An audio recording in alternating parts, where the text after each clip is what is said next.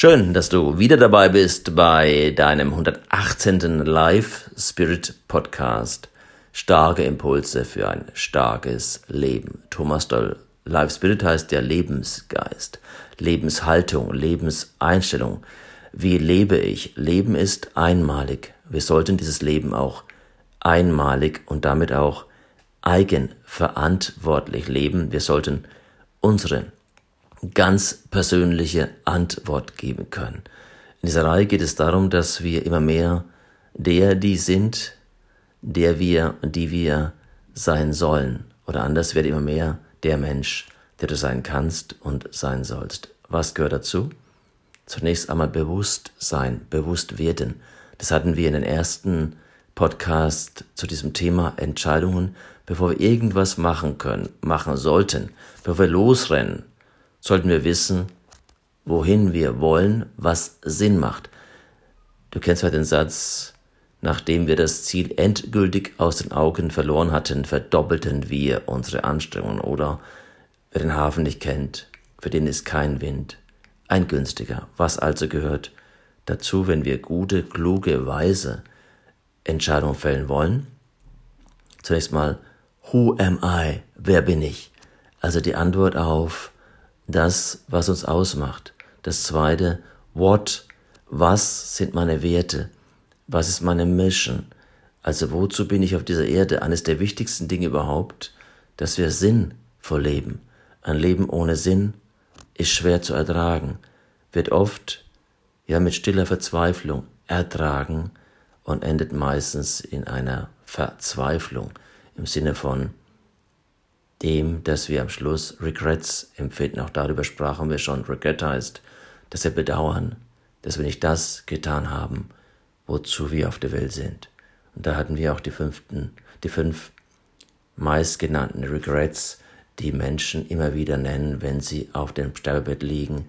Das hat damit zu tun, dass Bronnie Ware, die ja in der Sterbebekleidung war, sagte, oftmals wird nicht das Leben gelebt, was wirklich das eigene Individuum ausdrückt, was für uns sinnvoll ist, dass oft zu viel getan wird, zu viel gearbeitet, um sich vor allem abzulenken von der inneren Verzweiflung. Der nächste Punkt war Gefühle ausdrücken, wirklich ganz kongruent stimmig sein zwischen innen und außen, nicht aufgesetzt sein und dazu kommen wir gleich. Der nächste Punkt war wirklich Kontakt halten zu Menschen, die uns gut tun, Menschen, die ja, uns begleiten, die Sparring geben können, die uns aufmuntern, auch wenn es uns mal schlecht geht, denen wir was geben können. Also die Verantwortung übernehmen für die 15 gedachten Quadratmeter um uns herum und schließlich auch einfach glücklich zu sein, zu lachen, zu spielen wie Kinder, loszulassen, zu genießen. Dann waren wir beim Körpermanagement, das da heißt, auch das gehört eben zu einem glücklichen und erfüllten Leben. Dieses Wort heißt, was ist wichtig in meinem Leben? Was sind die Dinge, die mich erfüllen. Und how, wie mache ich das? Eben mit Körpermanagement, mit dem Klarsein zu uns selbst. Und deshalb heute das Motto sehr stark, enttäusche. Ja, klingt immer wieder komisch, wenn ich sage, du musst enttäuschen, um wirklich ein starkes Leben leben zu können. Die, meist, die meisten Menschen kommen vor lauter Fake nicht zum wirklich Wichtigen. Oder anders, die meisten Menschen leben Fake Stuff. Ja, Fake Stuff. Das heißt, wissen gar nicht, wer sie wirklich sind, was sie wirklich brauchen und bedienen damit die Agendas von allen möglichen Menschen. Das heißt, sie spielen das Playbook ab, das Spielbuch, das Drehbuch anderer Menschen. Und es sind genug Menschen da, Institutionen, mediale Beeinflussungen, Social Medias, die dich instrumentalisieren wollen, also benutzen wollen für ihre Bedürfnisse. Nochmal hat nie was zu tun mit wirklicher Hilfeleistung, die du geben möchtest oder Dasein für Menschen, wo du entscheidest, du entscheidest, wo es wichtig ist, wo du deine Hilfe hingeben möchtest, wem du helfen möchtest. Also, der Punkt eins, wenn es um Enttäuschung geht, weg mit dem Fake Stuff. Und ich weiß noch wie heute, als ich Industriekaufmann lernen sollte, ich Industriekaufmann, und ich tat es auch, weil ich gar nicht wusste, was ich, äh, was ich brauchte, wer ich bin, was wichtig ist für mein Leben. Ich kannte weder mein Persönlichkeitsprofil, noch waren mir die Werte klar, noch hatte ich eine Mission für mich klar, noch eine Vision. Ich habe es ausprobiert, nur ich habe gemerkt, Fake Stuff bin ich nicht, ist nicht das, was mir gut tut. Wir sollten hinkommen zum Freedom Stuff, zum Freiheits, ja, zu dem, was uns frei sein lässt, was uns wirklich das Leben voll leben lässt. Immer an Zitat denken von Johannes 10,10. 10. Es geht um Leben in Fülle, in Überschwang, also mehr als nur ein zufriedenes Leben, Überfluss. Das heißt, und gerade wenn wir an einen starken Glauben in uns glauben, also einen starken Glauben in uns haben, wenn wir an eine frohe Botschaft glauben, wenn wir an diese Liebe glauben, die das Leben ausmachen soll, unser Leben, dann sollte doch das zu sehen sein. Und das geht nur, wenn wir wirklich den Mut haben, und darum geht's immer wieder, wenn es um Entscheidung geht, dass wir rauskommen aus der Imitation. Wir sind oft in diesem Imitieren von irgendwelchen Lebenskonzepten und im Moment ist es ja wirklich nahezu ein narzisstisches Lebenskonzept, das Zeitgeist bedeutet. Jeder ist in der Selbsterlösung äh, unterwegs, im Sinne von jeder hat einen schönen Spruch drauf und sagt, ich erlöse mich selbst, funktioniert nicht. Denn wir sind uns selbst gefangen und befangen.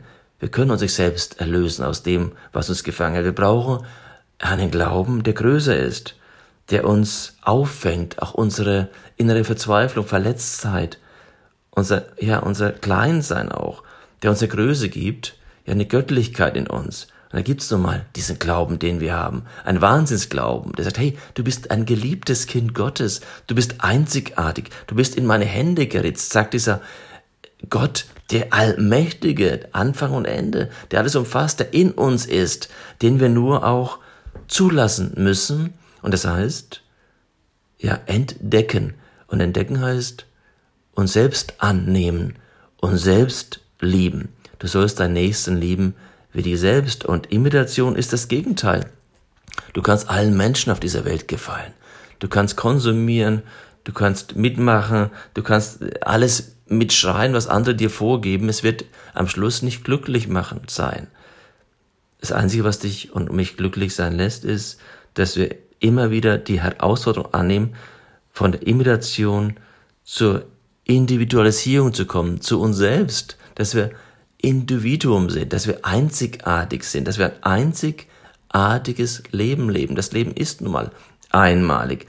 Warum nicht auch einmalig leben? Und das braucht nun mal auch den Mut, dass wir keine People-Pleaser sind, also Menschenerfreuer. Und ich bin einer der größten immer wieder gewesen und ich kenne das immer noch bei mir, dass ich versucht bin, einfach Menschen zu gefallen, um nicht zu enttäuschen, um anzukommen. Ja, und der Preis ist natürlich hoch und es gibt verschiedene Methoden. Und du kennst deine, mit denen wir, ich nenne es mal, Overcommitments machen, Übercommitments vereinbaren mit Menschen und uns selbst dabei verlieren. Wenn du dich verlierst, das heißt so schön in der Bibel, was nützt es dir, wenn du die ganze Welt gewinnst? Ob monetär, ob sozial, kommunikativ und Schaden an deiner Seele erleidest. Ja, es geht hier in diesem Leben nicht darum, dass du Menschen erfreust dass du allen nach dem Mund sprichst, dass du gut ankommst. Nee, es geht darum, dass du deinem göttlichen Wesen entsprichst, dass du das Göttliche in dir lebst, dass du letztendlich ja dazu stehst, dass du ein einmaliges Leben hast. Und das heißt, du brauchst auch den Mut, dass wir und dass du rausgehst aus dieser Angst und dass du deine ja, auch Antreiber kennst, die dich immer wieder in dieses Anpassen hineintreiben. Und da gibt's nun mal die, die stärksten, diese bekannten Antreiber wie sei gefällig, sei angenehm, ähm, mach Harmonie um jeden Preis, lächle, auch wenn du dich nicht so fühlst. Ich weiß nicht, ob du es kennst, wenn du auf Partys bist oder eingeladen, wie oft du lachst und du sagst, das bin ich doch gar nicht, ich lach doch gar nicht so. Oder wenn du in Gespräche reingehst, wo du überbetont laut bist oder dann besonders viel produzierst und dann merkst, alles nur Bullshit, BS, weil es nichts von Bedeutung ist, weil du Leuten gefallen willst, die am Schluss keine Bedeutung für dich haben oder Leuten, die dann ihre Worte wieder hören sollen, die ihnen gefallen. Das hat nichts mit Selbstbewusstsein zu tun, mit dir treu sein. Also es braucht nun mal auch diesen Mut, dann in teilweise auch Konflikte zu gehen, in Klarheit zu gehen, damit du dich auch ernst nimmst. Ja, hast du Respekt vor dir selbst oder nur vor anderen? Wie oft nehmen wir uns zurück, wir verstellen uns für andere und am Schluss ist der Tag vorbei, die Woche, der Monat, das Jahr und das Leben. Verstell dich nicht. Verrück dich nicht. Mach dich nicht verrückt für andere. Geh eher in die Selbstbewusstseinssuche, in das, was dich ausmacht. Und da gibt's dann auch die Antreiber von sei perfekt. Perfektionismus verhindert, dass wir Mensch sind, dass du vor allem beweisen musst, dass du funktionierst und dann funktionierst du ein ganzes Leben, hast aber nicht gelebt. Wunderbar. Einer, der, einer, der mal glücklich sein wollte. Hm? Super. Steht dann so auf diesem Grabstein drauf. Nützt nur nichts. Oder sei stark, keine Gefühle zeigen. Also immer auch der sein, der coole Fresse drauf hat, der alles unter Kontrolle hat und innen schaut's dann ganz anders aus. Voller Selbstzweifel, voller Entfremdung, voller auch Selbstverachtung, Ängsten, Neurosen. Was nützt wenn du kaputt gehst. Oder sei überaktiv, hyperaktiv. Auch das kenne ich gut. Hauptsache viel gemacht. Dann sind wir tüchtig. Dann funktionieren wir. Dann haben wir unsere Legitimation des Lebens bewiesen. Wahnsinn, oder? Wir machen uns kaputt bis zum Burnout, manchmal Rostout, durchgerostet, vor lauter Aushalten, Freeze-Zustand, Gefrostzustand haltend, paralysiert sein, nicht mehr in Bewegung sein, nicht mehr lebendig sein, ja, bis das Herz sagt, pass auf, ich bleibe mal stehen weil sich nichts mehr bewegt bei dir. Kein Rhythmus mehr, kein Puls mehr, keine Energie mehr, nichts mehr im Fluss, kein Lachen mehr. Da fließt nichts mehr. Und das bringt's ja wohl auch nicht.